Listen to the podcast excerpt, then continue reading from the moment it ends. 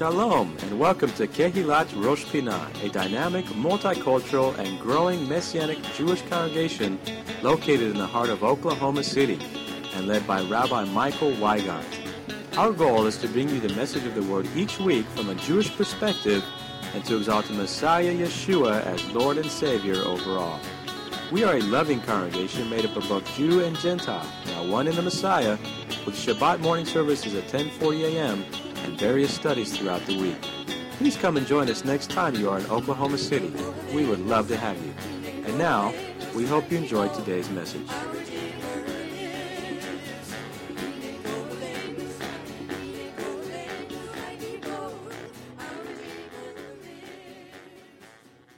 What I'd like to share with you today is going to start out with just one passage of Scripture. And in fact, we'll whittle that down to just one phrase in the Scripture. But they will, we will use that passage of Scripture and that phrase in Scripture as a springboard to a much grander or greater category of scriptures, or really, we could say, biblical topic, that I would suggest is very critical to us. And I would also suggest that this particular topic is not new to our generation. It is an issue, as we'll see as we look at various uh, passages of Scripture. It's an issue, a situation, uh, uh, an approach to life that has been uh, spoken of by the Lord for generation after generation after generation. Let's start with the first scripture, which is Exodus chapter 24, verse 12. It says, Then the Lord said to Moses, Come up to me on the mountain, V'hyesham, be there.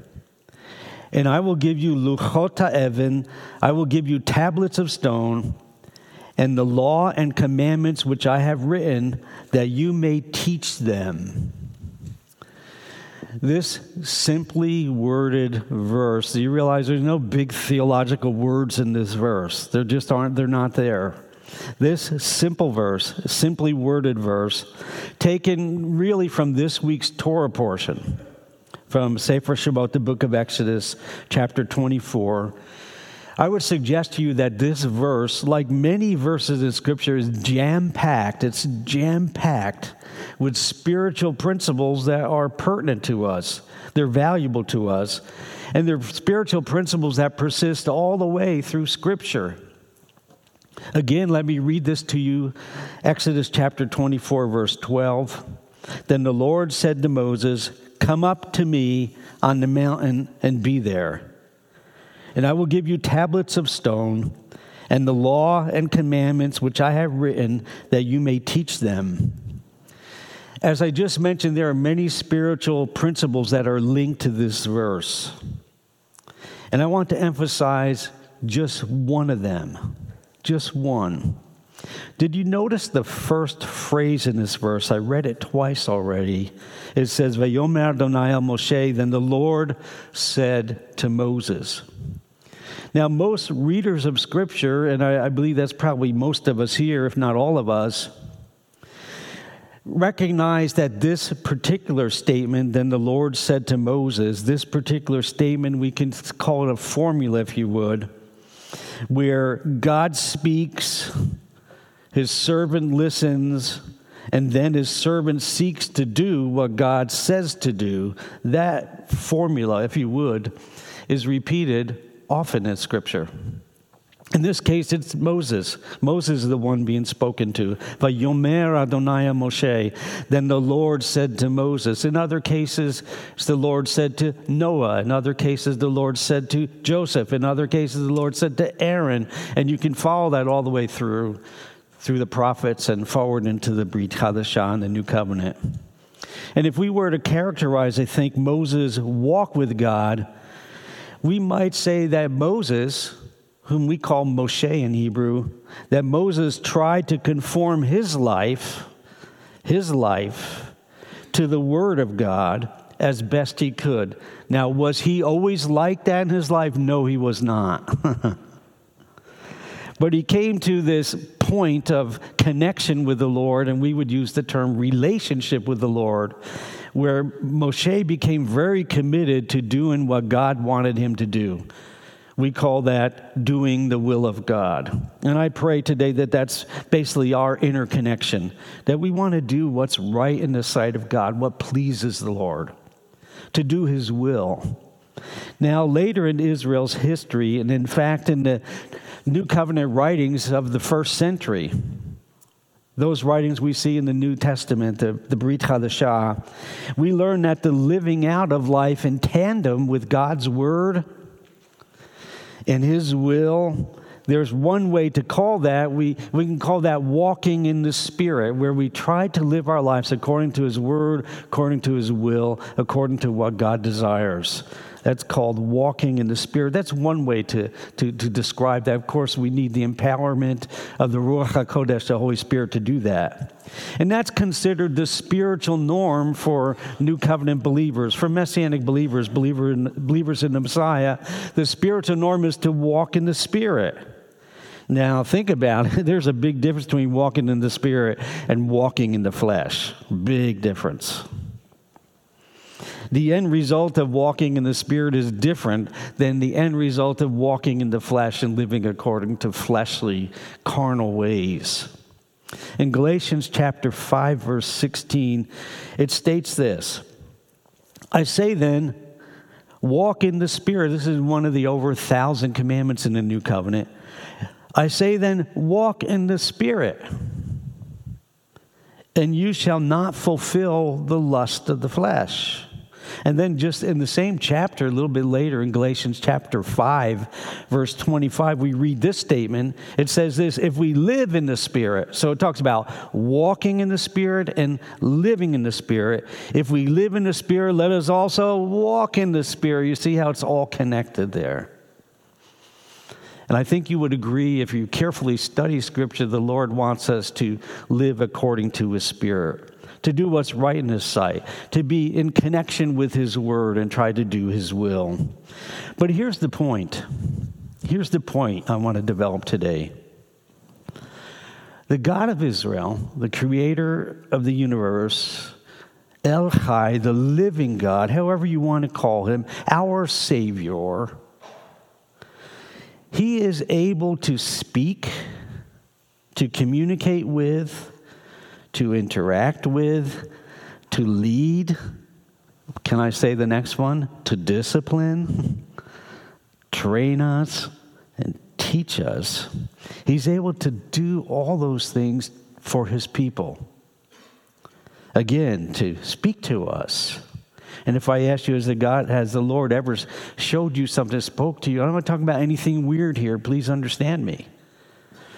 But has he ever gotten your attention and got a point across to you and made sure that you understood what he really desired of you? I hope so, because that's a, a normative thing. Has he communicated with? Has he interacted with you? Has he intervened in your life? Has he, has he, has he led you in, in a wonderful way, even in a way that you didn't even anticipate? Many believers can say, Yes, the Lord has led me. He led me in, in ways I did not anticipate. I didn't realize that He was there guiding me. And some of the things that turned up in my life, and it seemed like they were, they were dead end streets or curveballs or however one wants to say it, actually, the Lord was involved in these things. Has He ever disciplined you? it's a way of life for a believer to be disciplined. I mean, for using the Greek uh, language here, the discipline and disciple go together. You can even hear it, see it in the word discipline, disciple. Has he ever taught you? Trained you? Of course he has. And he's able to do that with his people who will willingly yield to him. And we see that exhibited somewhat in Moses, in fact, in a great way in Moses' life. It's amazing by age 80, as, yeah, hear that, age 80, as Moses is leading the children of Israel in the vast numbers that they were, hundreds of thousands, some estimate over 2 million as he leads the children of Israel Moshe had come to a point in his life after going through the dealings of God and going through the ways of the world that he had encountered and growing up in the courts of Pharaoh and, and all that went into his life that we read about in Sefer Shemot, the book of Exodus, and forward. Moshe had come to a place where he desired to yield to the Lord. And when it comes to that place, God is able to use him mightily. He desired, Moses desired to yield to the Lord, to follow the Lord, and in a sense to, to uh, submit to the word of the Lord in his life. Now, Yeshua profoundly stated, and I love this passage, I think you do too. John chapter 10, Yochanan 10, verse 27. And this beautiful section about the Roe Hatov, the Good Shepherd, says, My sheep hear my voice. My sheep hear my voice, and I know them. And they follow me. And I give them eternal life, and they shall never perish, neither shall anyone snatch them out of my hand. How many of you like that verse? I like that one. Well, Moses had to learn. He had to learn to hear what the Lord was saying to him. Listen, please, personally. And Moses, as the representative leader within the community, had to hear what God desired to say to the whole community. So you find two levels, at least, and there's actually more, but two basic levels of God's interaction with Moses. One was to him personally. For example, Take your sandals off. This is holy ground. There wasn't hundreds of thousands of Israelites around Moses at that time. It was a very distinct word to him personally. But later on, when the children of Israel faced with Pharaoh's army trying to swallow them up again, bring them back under subjection, God says to Moses in front of all the people, Stand and see Stand still and see the salvation of the Lord. And we know, as the, the uh, Torah points out, we know that the children of Israel walked through Yam Suf, the Sea of Reeds, on dry ground. Now, this is a far cry, a far cry, being able to have a walk with the Lord where we want to follow His word and do His will and follow after Him. This is a far cry from the non abilities, the non abilities of the stone and wooden idols the nations surrounding Israel had on display. These stone and wood idols made of silver and gold, sometimes overlaid with silver and gold, that the nations all around Israel at the time of Moses and beyond, these idols were worshiped they were even thought to speak to the people, but they really couldn't. The psalmist, in several psalms, he spoke on behalf of God and against the idols of humanity. For example, in Psalm 135, beginning with verse 13 Your name, O Lord, endures forever. Your fame, O Lord, throughout all generations. Verse 14 of Psalm 135 continues For the Lord will judge his people, and he will have compassion on his servants. Then the psalmist segues to the next statement. Verse 15 The idols of the nations are silver and gold, the work of men's hands. They have mouths. They have mouths, but they do not speak. They have eyes, but they do not see. They have ears, but they do not hear, nor is there any breath in their mouths. Those who make them, who make those idols, those who make those idols are like them. So is everyone who trusts in them, the psalmist said and the prophets of Israel. And there are some really, when you look at them, you really dig deeply into there's a little bit of humor involved in some of the statements that the prophets make not only concerning the idols but the idolaters. For example jeremiah chapter 10 verse 5 here jeremiah chides he chides the idols and the idolaters. In chapter 10 verse 5 of jeremiah jeremiah says they are upright like a palm tree upright like a palm tree, and they cannot speak. They must be carried because they cannot go by themselves. I don't know if you catch the humor, but this is somewhat humorous. Do not be afraid of them, for they cannot do evil, nor can they do any good. They can't do anything. He continues in verse 8 of Jeremiah chapter 10 and says that they are altogether dull hearted and foolish. A wooden idol is a worthless doctrine. The Aramaic Bible describes it, that translates that as worthless teachings of worship, things of good wood shall cease. Worthless. Whatever somebody might learn from an idol, whatever that person might learn, is worthless. Continues in Jeremiah chapter 10, verse 10. It says, Vadonai Elohim emet, hu Elohim chaim, it says, But the Lord is the true God. You see the contrast between the idols and the Lord. The idols can't speak, they can't hear, they can't do anything. They have to be carried, they have to be placed. But it says, The Lord is the true God. He is the living God. The idols are dead. He is the living God, and He's the everlasting King. The idols can perish, but He's the everlasting King. And then it goes on. Jeremiah continues in verse 10, continues on. He says, At his wrath, the wrath of the Lord, the earth will tremble. And the nations will not be able to endure his indignation. Isaiah also chides the idols and the idolaters. In Isaiah chapter 46, beginning with verse 5, the Lord speaking through Isaiah says, To whom will you liken me? To whom will you liken me and make me equal and compare me that we should be alike? Isaiah is full of many questions, the book of Isaiah. Question after question after question. Perhaps the most famous is Isaiah 53. Mihemin l'shmuatenu zoradonai miniglata. Who has believed our report, and unto whom is the arm of the Lord revealed? Isaiah 53, verse 1. Question after question. Again, to whom will you liken me and make me equal and compare me that we should be alike? And then he says this in verse 6 They lavish gold out of the bag and weigh silver on the scales. They hire a goldsmith and he makes it a god. They prostrate themselves. Yes, they worship.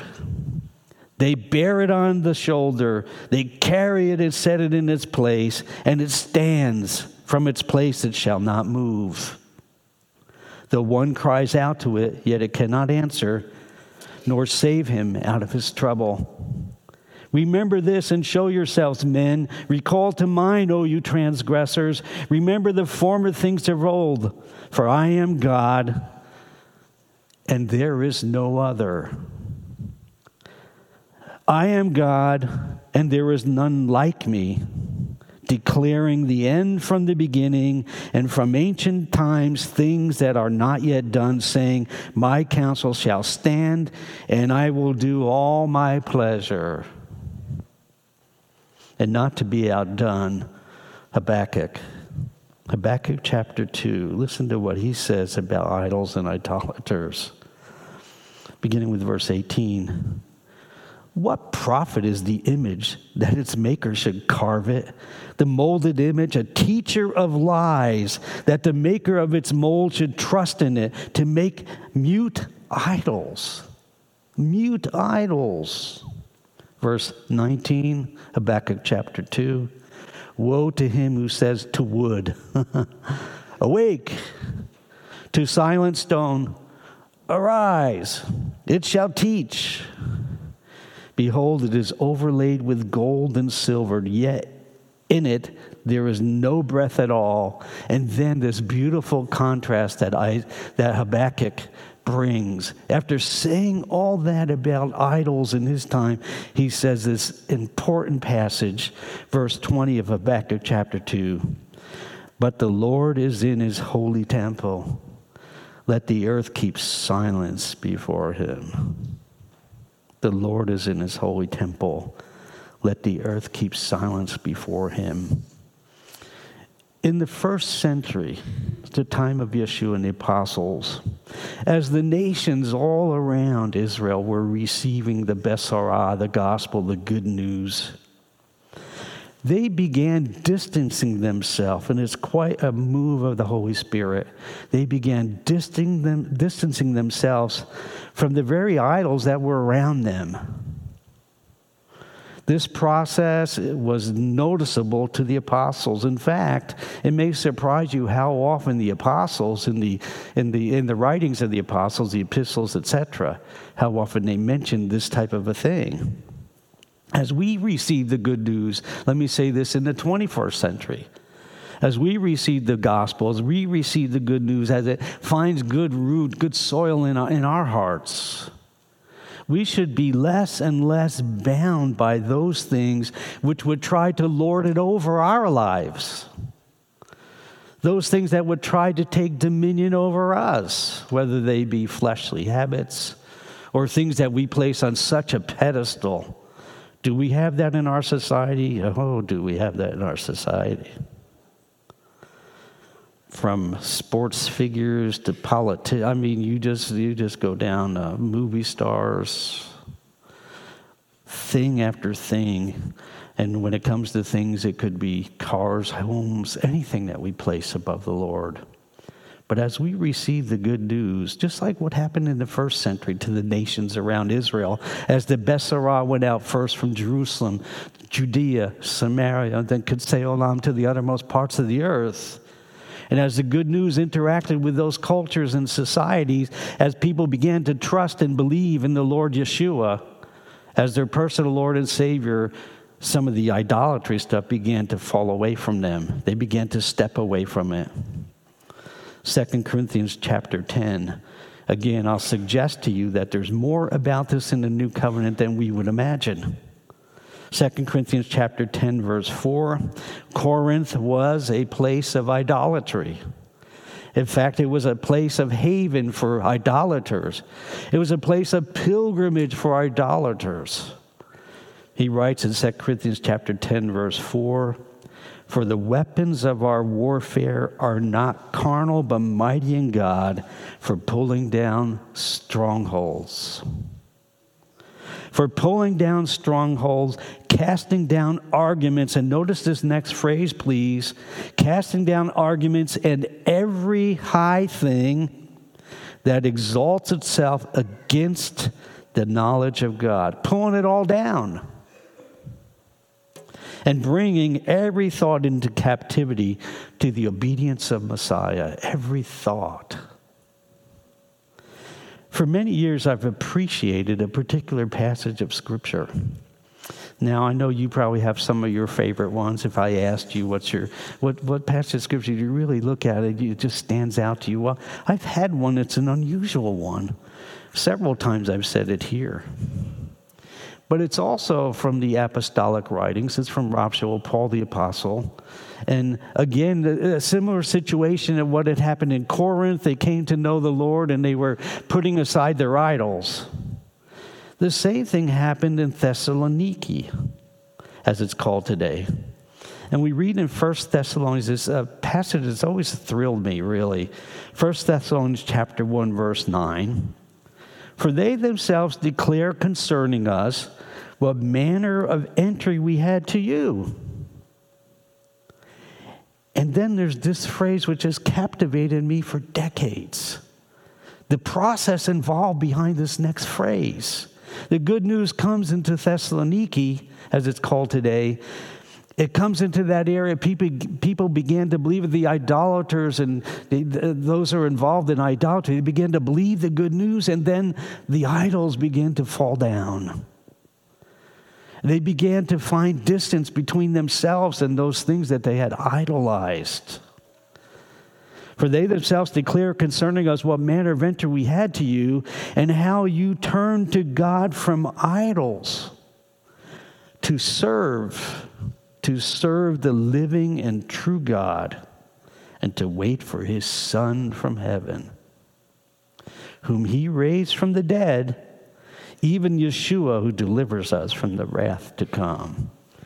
What a process was taking place in Thessaloniki. What a process was taking place. They began to receive the gospel. We know a lot about this particular community as we do Corinth because the whole arrival of the Besorah, the good news to these cities, is expressed in the book of Acts, the history of it. So you can unite, some of the passages written to them with some of the history that's in the book of Acts. And you, I don't know what happens with you if you did that, but what happens to me is I go, whoa, there's a move of the Holy Spirit there. And where there's a move of the Holy Spirit, everything that casts itself above God falls, must fall. Idolatry must go. Everything that exalts itself against the knowledge of the Lord has to fall down.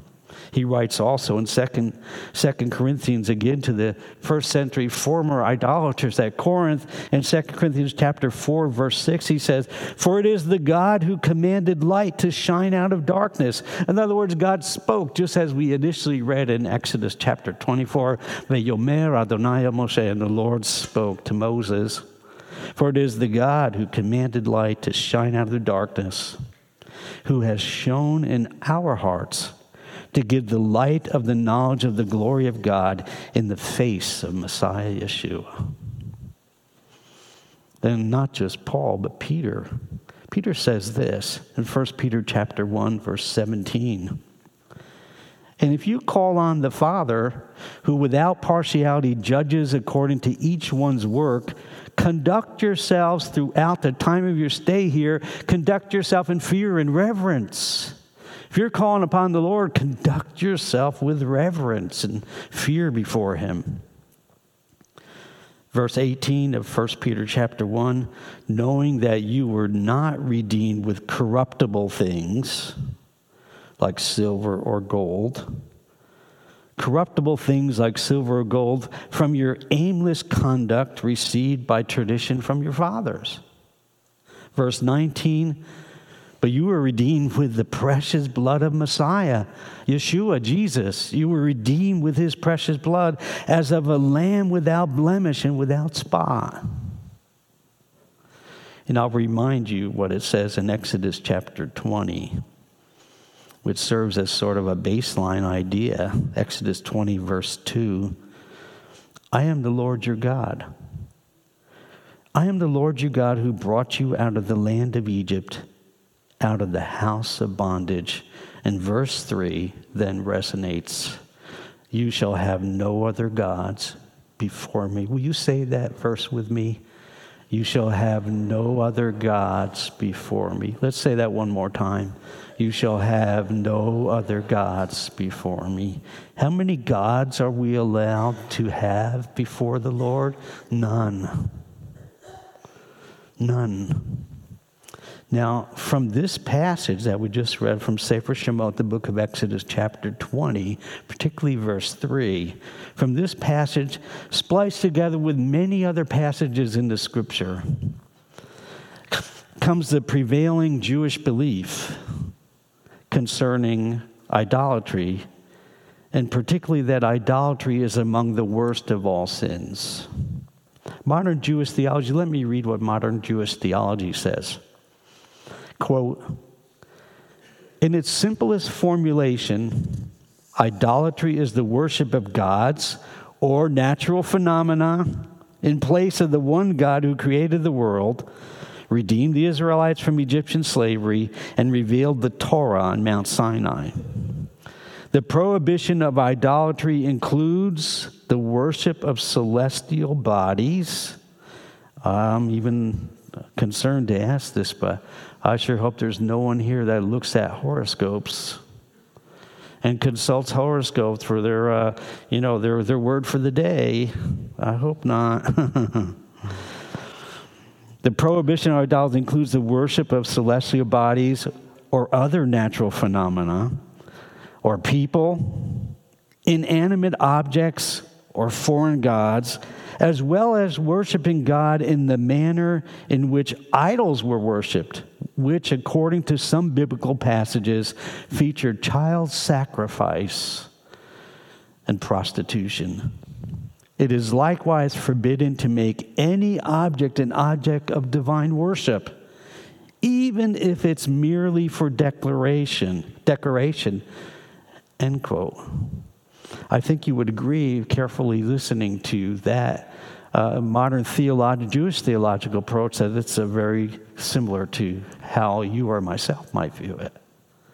That idolatry is wrong, it's a major sin, and idolatry can have many aspects to it. When we put something ahead of God, in our lives, in our thinking, in our actions, something's wrong there. That's not the formula for success in life. It's just not.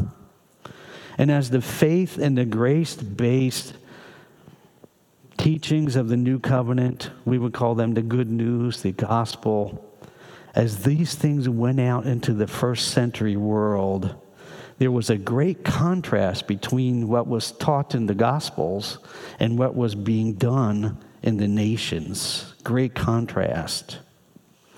2 Corinthians chapter 11, verse 3 is one of the few times where Rav Paul the Apostle, said he was he feared.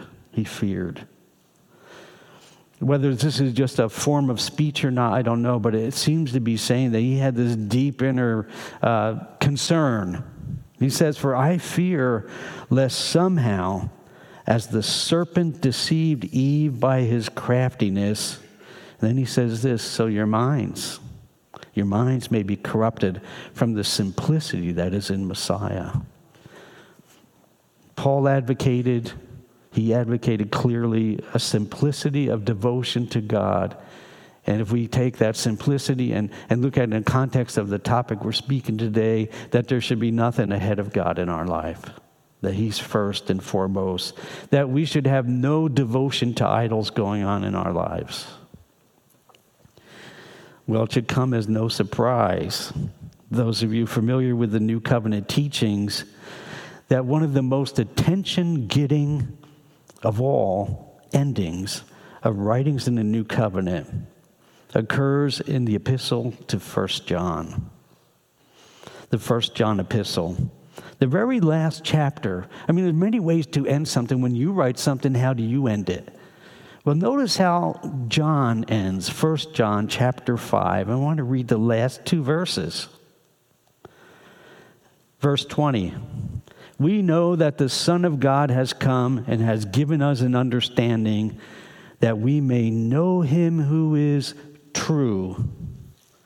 And we are in him who is true, in his Son, Yeshua the Messiah.